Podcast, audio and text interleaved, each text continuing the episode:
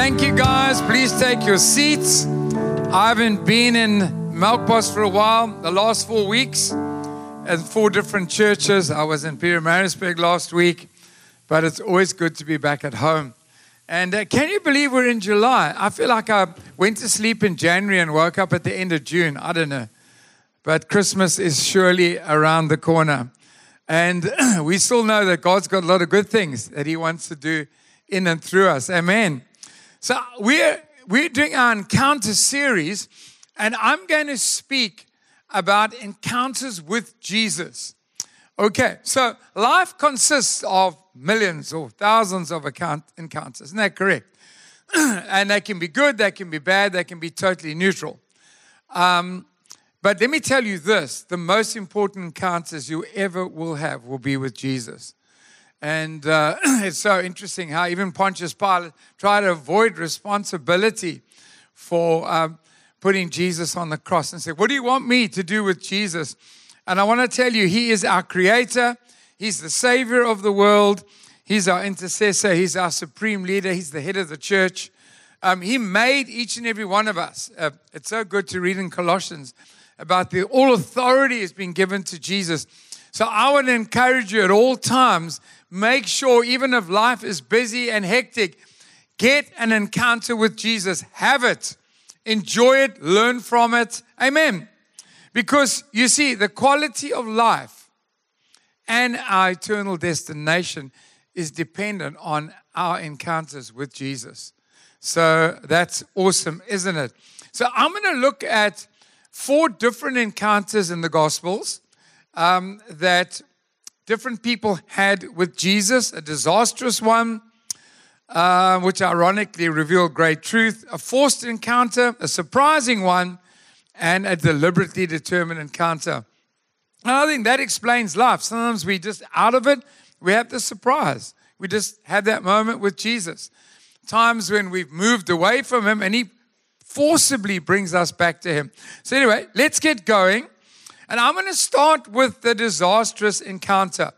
In the early stages of Jesus' ministry, he went back home to Nazareth, the place where he grew up. And what he wanted was to be affirmed that his people, his family, his relatives, his neighbors would confirm his messiahship. Isn't that correct? That we love to have the support of our family. Often you have a sportsman uh, on TV, and the moms and the dads and all the brothers are there. Support is important, but you know what? He never got it. Uh, in fact, he said a prophet's not welcome in his hometown, even amongst his relatives. It took a while for his family to support him. But anyway, he goes to the synagogue, and Jesus was always found in the synagogue because he loved the word of God and he loved worshiping God. And he asks for the book of Isaiah, and they give it to him because he's obviously read quite often. And he reads these words, which I always come back to. It's such an important part of all of our ministry to know that this is what Jesus does through us. Amen. Luke 4 18 to 21. The Spirit of the Lord is upon me. Remember, this was a prophecy of the Messiah in the Old Testament, which everybody knew related to the coming Messiah. For he's anointed me to bring good news to the poor. He has sent me to proclaim captives will be released. It's a proclamation. It's going to happen. The blind will see that the oppressed will be set free. Guys, today there's so much anxiety and depression. God's message to us is that Christ will set you free. Amen. And that the time of the Lord's favor has come. I want to emphasize that because in each story, the favor of God, which is undeserved, its grace and its mercy is available to each of us. He rolled up the scroll, handed it back to the attendant, and sat down. All eyes in the synagogue looked at him intently. There was an anointing. This was different. There was something about the way he read those scriptures. But then let's read what happens next. And it started an absolute crazy scenario. Then he began to speak to them. The scriptures you've just heard, has been fulfilled this very day.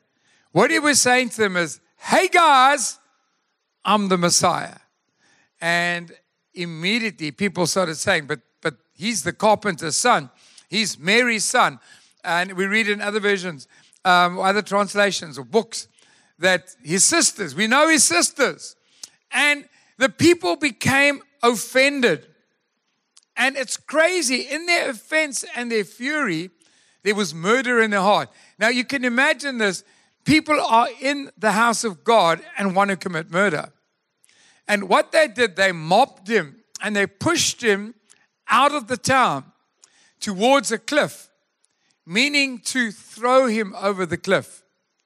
Crazy what religion can do. Um, and of course, scripture tells us it wasn't his time, so he walked through the crowd and disappeared. A dispensation was announced, a time of undeserved favor, grace, and mercy. Sure, guys, it's a wonderful message, but it's amazing how many people can be hostile when they hear the gospel. Um, and so I want to say this that maybe you're feeling hostile. I don't know. Relax.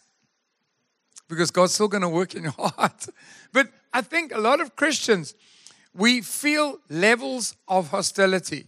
Maybe in the family, maybe at work, but it's just one of those things.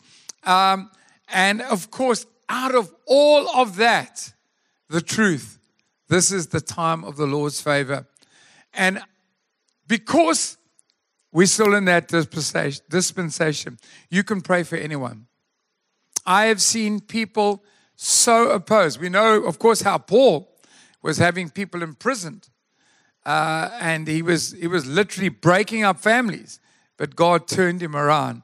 So there are people in your lives, family, neighbors, people at work who are hostile. How are we going to approach that? Maybe as Christians, we've had bad encounters, but I want you to believe and know that until the end of the dispensation, any one of those people can turn to Christ. Isn't that awesome? Right. So that first bad encounter, and you will have those encounters if you stand for Christ and stand for the gospel.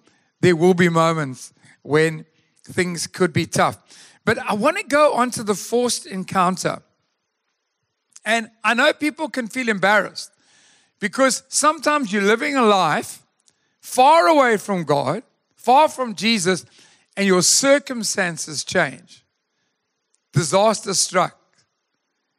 And you're thinking, how can I go back to God? How can I go to God? Because things are difficult. But I want you to know that Jesus loves it. In fact, sometimes He allows those things to happen in your life just so that you're forced to have an encounter with Him. In this case, the, the person who has the forced encounter was a woman who just committed adultery. And she was caught in adultery. Read it in John chapter 8. Guys, I think this was a pretty dodge situation. Um, the religious leaders dragged her in front of Jesus, who was ministering to a large crowd at the temple. They didn't have any witnesses. They didn't have the guilty man, only the guilty lady. Uh, and uh, uh, it's crazy because they were so emphatic. So I don't know if they were spying on her. I don't know if that was the, the type of porn you would have watched 2,000 years ago. I don't know. But this whole thing smacked of injustice. Um, the religious leaders didn't care about her or her family. Think about it. Um, her husband, her children, maybe other relatives. Shame would have been brought on them when this woman was dragged into the public. Jesus doesn't do that to us. But she was a pawn, sorry, P A W N, that was being used by them to trap Jesus. They were uncomfortable because of all this love and grace he was showing. So they thought, you know what?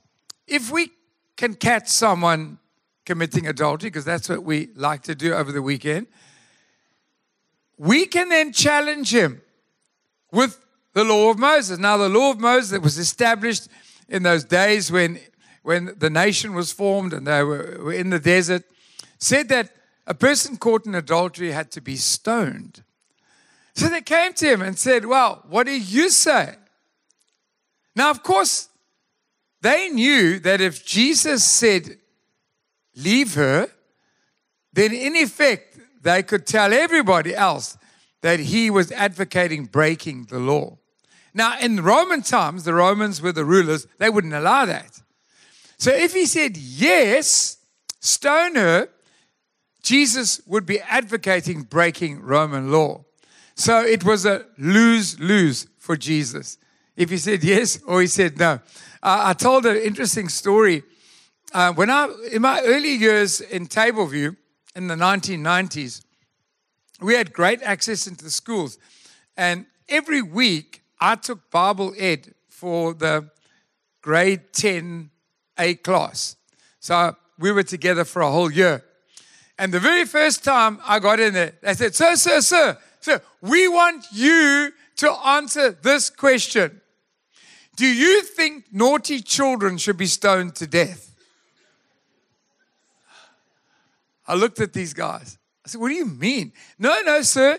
The teacher, Mr. So and so, who runs Bible Ed says that in the in the Bible it says that naughty, rebellious children should be stoned. So, my hat, and they kept coming back, just like these guys. What do you think? Do you think we should be stoned? And I'm not talking about drugs. Um, phew. You know what Jesus did? He just began to write in the sand. We don't know what he was writing. Maybe he was writing the law of love at that stage. Um, then they kept saying to him, Come on, we want an answer. We want an answer, just like the kids in the 10A class. They're all parents, they've all grown up now. Uh, anyway, let's read from John 8. They kept demanding an answer. So he stood up again and said, All right, but let the one who has never sinned throw the first stone. Then he stooped down again and wrote in the dust. When the accusers heard this, they slipped away one by one, beginning with the oldest until only Jesus was left in the middle of the crowd with the woman.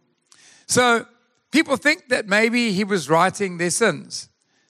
He doesn't confront them, doesn't shame them. As the guys are looking over his shoulder, they're recognizing their own sinfulness, their own vulnerability, their own, and one by one, starting with the oldest, because the oldest ones presumably had a little bit more sense and maturity to realize, hey, I'm not perfect.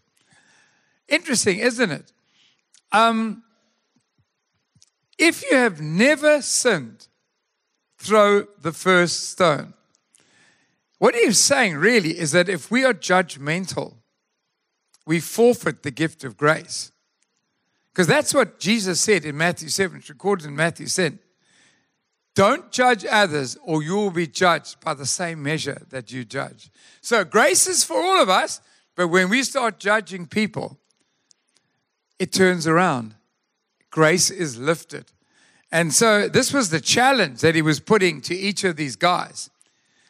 Each accuser began to reflect on his own real life in the presence of Jesus and recognize their own sin. I'm hoping that some of those guys became disciples. It's so important for us to put pride aside and to recognize we're fallible, we're human, we sin. And that's why it's so important for us to always be coming to Christ and ask, asking for forgiveness. The lady had probably given Jesus a wide berth before this. Because, firstly, she knew of her own guilt. And so often we find when people get into sinful habits, they stop coming to church because they don't want to deal with their sin.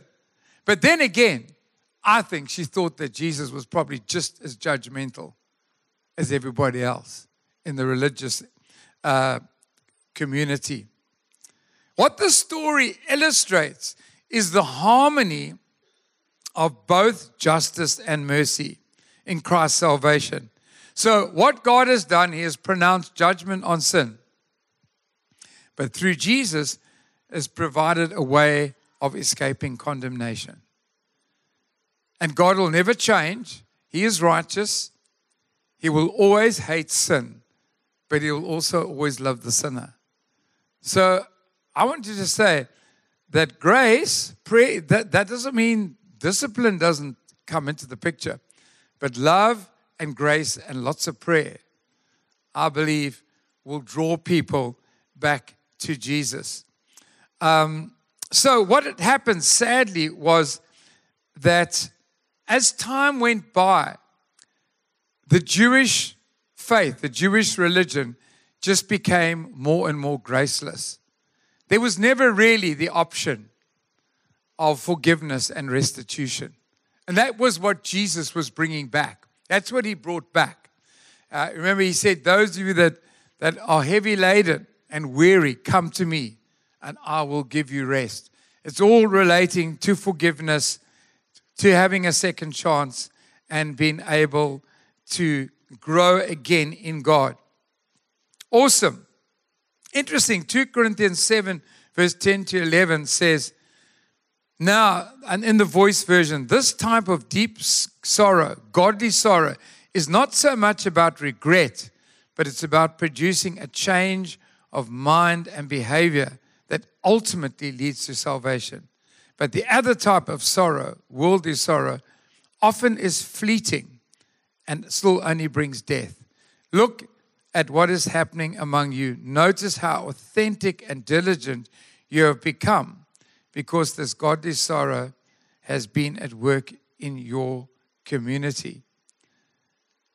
Guys, forgiveness releases us to do a 180 degree turn. And for us to repent of the life that we've been living. And I believe that repentance actually requires the community. It's godly people around us. That's why view groups are so important. It's so important to have people who love you and will walk with you.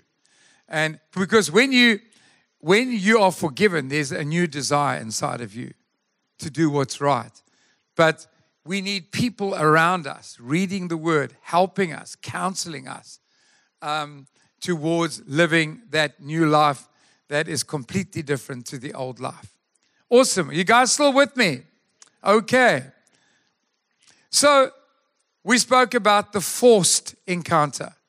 If you have been almost compelled because of circumstances to be here, whoa, you're just the person Christ is looking for. Uh, he doesn't. He doesn't care what reason has got you into an encounter, as long as you encounter Him. Then the third one is a surprise encounter. Jesus stopped and connected with Zacchaeus, a wealthy, corrupt businessman, a chief tax collector. He would remind us of the people we read about in the newspapers. You know, the corrupt people, the state capture kind of people. People that quite clearly are greedy. Why would Jesus stop and have an encounter with him? I want to tell you, it was such a surprise, not only to Zacchaeus, but to the people. Um, I remember quite a few years ago on Sunday evenings, I ran a series where I asked different people in the church to share their journey.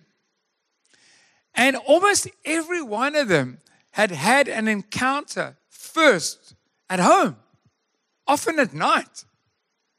And they just thought, okay, well, I best, I best find a church.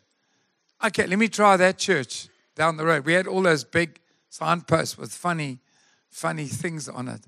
Um, and that often people said the, the, the, that's church I'm going to try first. Uh, but it started with a surprise encounter. They weren't looking for it, they weren't looking for religion. Jesus encountered them. But let's go on and talk about our good friend, not our good friend, our naughty friend, Zacchaeus. So let me read from Luke 19. So Zacchaeus tried to get a look at Jesus, but he was too short to see over the crowd. I'm quite short. I have that problem. I remember doing going to watch a Currie Cup final. It was the Sharks versus Province, and disgustingly we lost. But I remember having sore feet for a week because I had to try and stand on tiptoe to see over the, the people. So he was short. Um, so he climbed the sycamore fig tree beside the road, for Jesus was going to pass that way. When Jesus came by, he looked up. Even the crowd didn't even know he was there. He looked up at Zacchaeus and called him by name. Zacchaeus, he said, Quick, come down. I must be a guest at your house. Zacchaeus quickly climbed down and took Jesus to his house in great excitement and joy. I just wish more people would hear Jesus calling them because it always brings excitement. It doesn't matter who you are, it doesn't matter where you are on the journey of life. But the people were displeased. This is what you're going to find people who are religious, who are supposed to be godly, unhappy, displeased. He has gone to be a guest of a notorious sinner, they grumbled. Meanwhile, Zacchaeus stood before the Lord and said, This is after a great supper or lunch or whatever they had, good cups of coffee. I will give half my wealth to the poor, Lord, and, I, and if I've cheated people on their taxes, I will give them back four times as much. SARS, are you listening? Jesus. Do any of you feel that you owed money by SARS? oh my hat. Anyway, God bless them all. We've got to learn to give as well as receive. it's better to give to SARS than to receive. Okay. Jesus responded, Salvation has come to this home today, for this man has shown himself to be a true son of Abraham. For the Son of Man came to seek and save those who are lost. So Zacchaeus had a weak character. Um, I believe he's anxious. A lot of people that become obsessed with money are anxious. Nothing's ever enough. They still feel something could go wrong. And they've got to be saving and got to have more. And also unchecked greed. Uh, I chatted to a very senior pastor in the church circles who actually challenged and had encounters with people who we would know who are very greedy. And he said, It's a spirit. He said, You can't talk to people. Once greed reaches that level, um, you, you just have to find more and more ways of unlocking finance. A dangerous concoction. But you know what the result of that sort of thing is? Is a brick hard heart. You start to care less and less for the people that you are making poor, the people who your actions are, are, are bringing such distress to.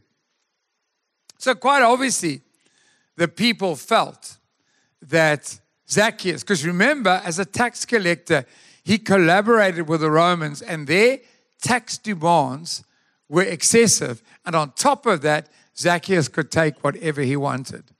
So they were shunned, um, and uh, he wouldn't have been allowed to even enter uh, the, uh, the synagogue. So they believe that such people deserve to go to hell. Do you know some people around you think deserve to go there? Oh my word. Yo. I'm not so sure what would happen if I got into a lift with certain. yeah, you guys can wait a few minutes. Take your seats. Okay. Don't be in a rush. I'll call you up. Okay. It's just going to distract me. So you listen to the word of God. Yeah, no, it's the second time. Okay. How would you feel if you got in a lift with certain people? I think the lift would be swaying and there'd be a lot of punching and tuning. Eh? Tune them. But you know, something about Zacchaeus triggered God the Father. Remember, Jesus was in a human body. So he, in fact, models what it's like to be led by the Spirit. So he only started his ministry when he was filled with the Spirit. So the Spirit takes direction from God the Father. And of course, now that Jesus resurrected with all authority from Jesus. So God whispered Zacchaeus to the Holy Spirit. The Holy Spirit whispered to Jesus, A man called Zacchaeus is in the tree. Look up. So Jesus said, Okay, Holy Spirit, looked up. And it's crazy how sometimes we don't even know that God knows us. He knows our name. We're not just one of seven billion people out there. And uh, uh, of course, Zacchaeus was very cautious. He was a cautious observer. Um, he felt quite anonymous in the tree, no one could see him. And, you know, that's also cool. Maybe you're an observer. Maybe you're fairly anonymous. You might get a cup of coffee, you might not. You might just slip out and hopefully come back again. We're happy with that. We, we would prefer you to stay.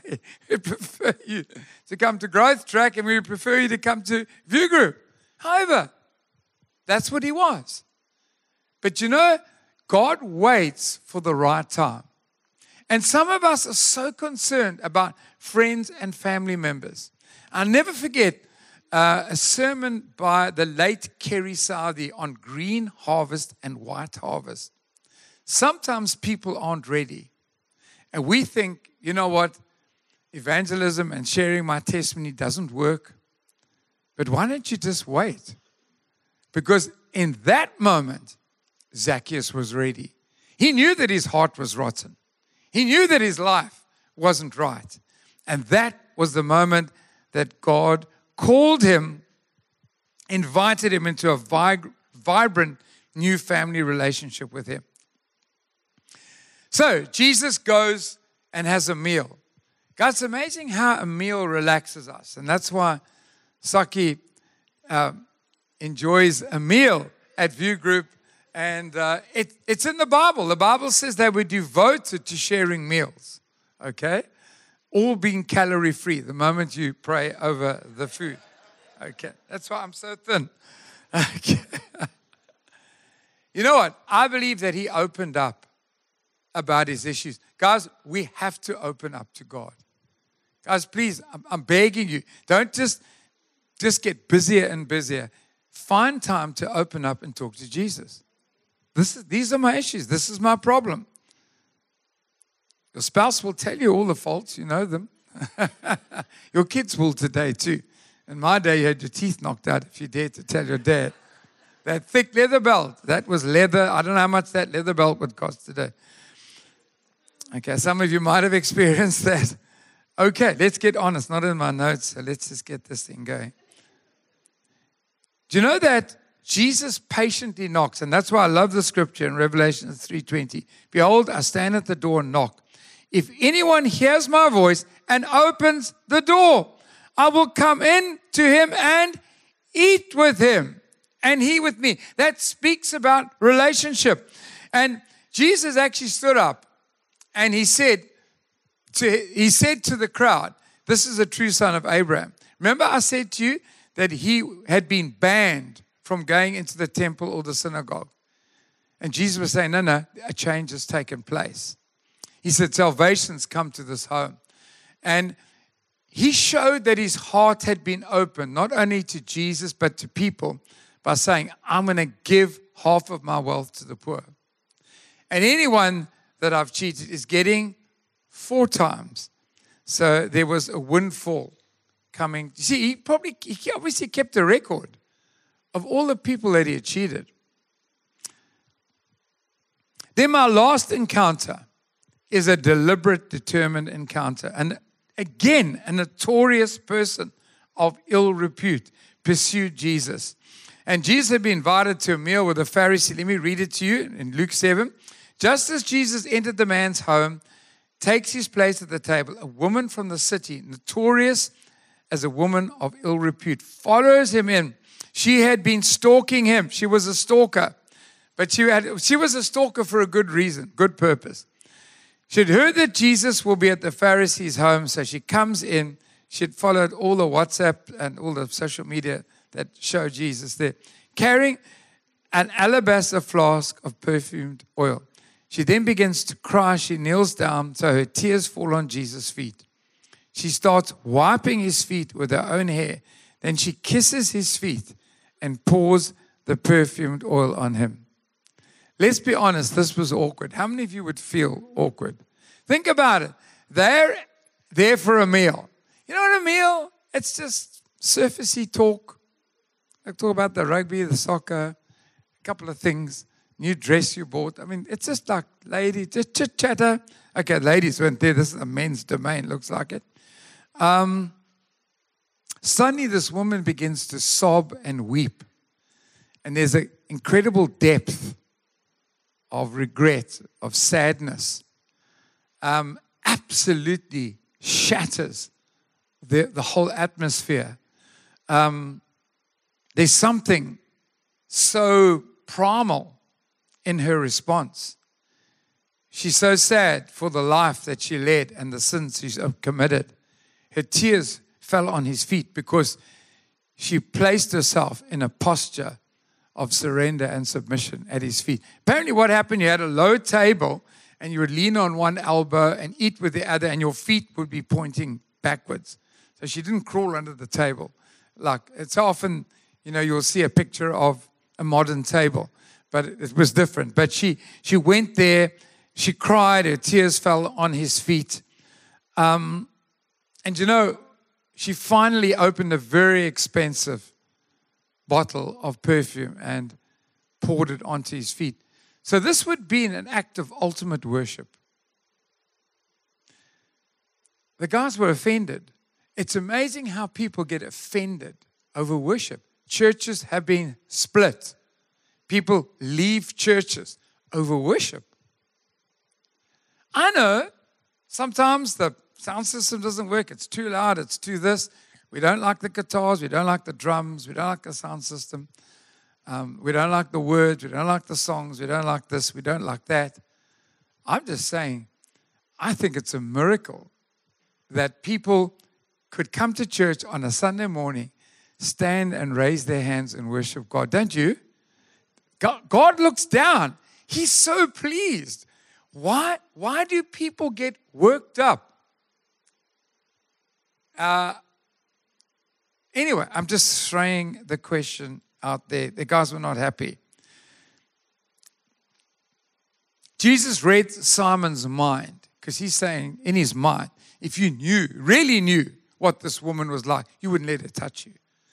And he, he talks about to him about forgiveness and poses a question to him. Yes, you can definitely come up now. Okay. Guys,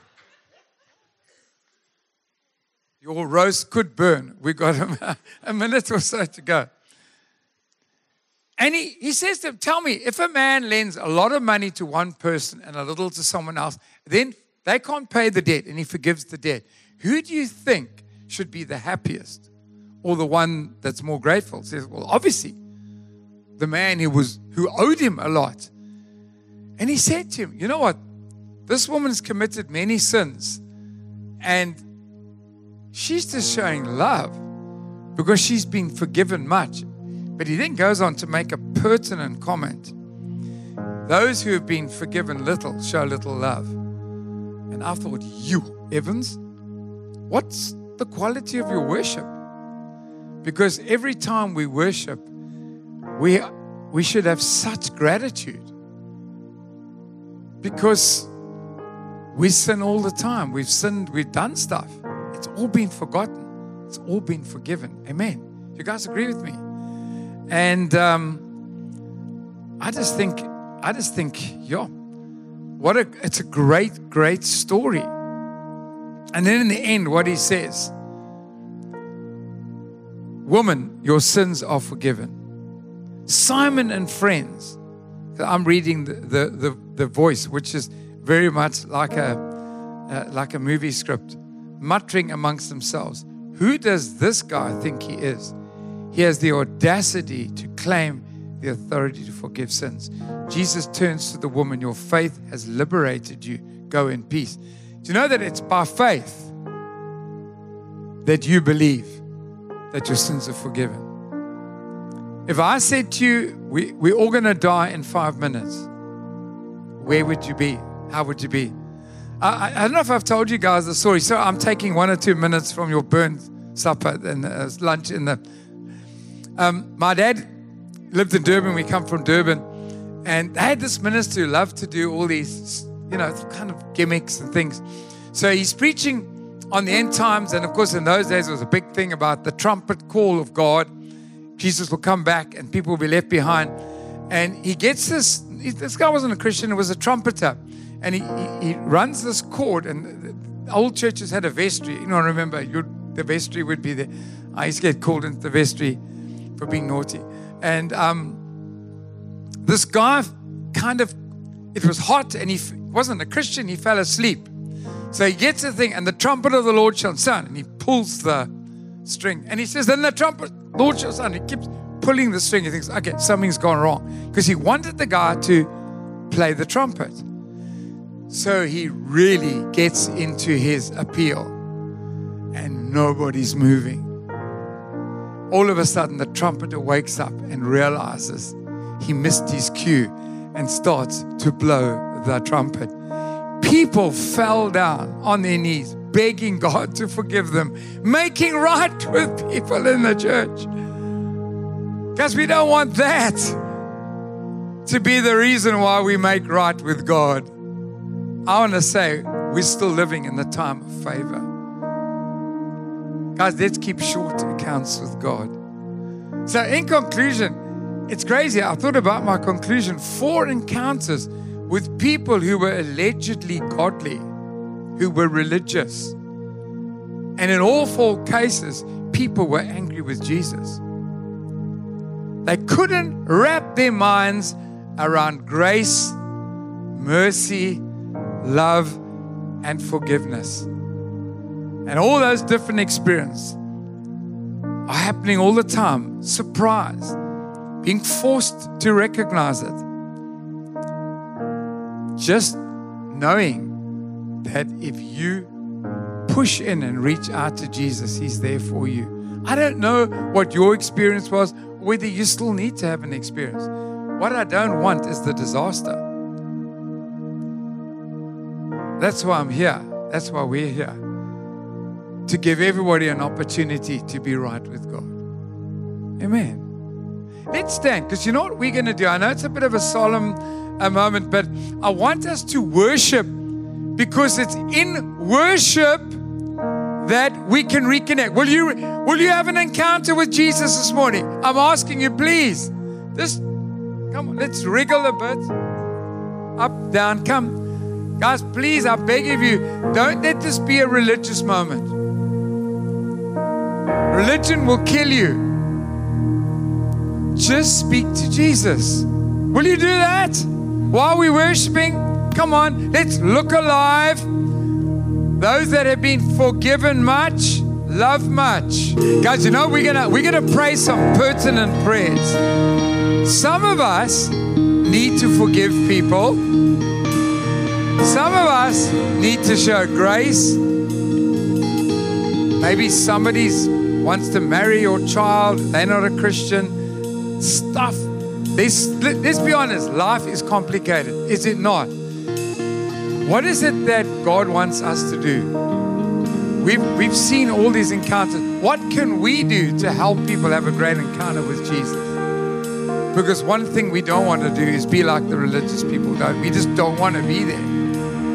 Um, and most important of all, we want to be right with Jesus. So, can we pray? Lord, I just bring this beautiful crowd of people Lord, this is my favorite church by far.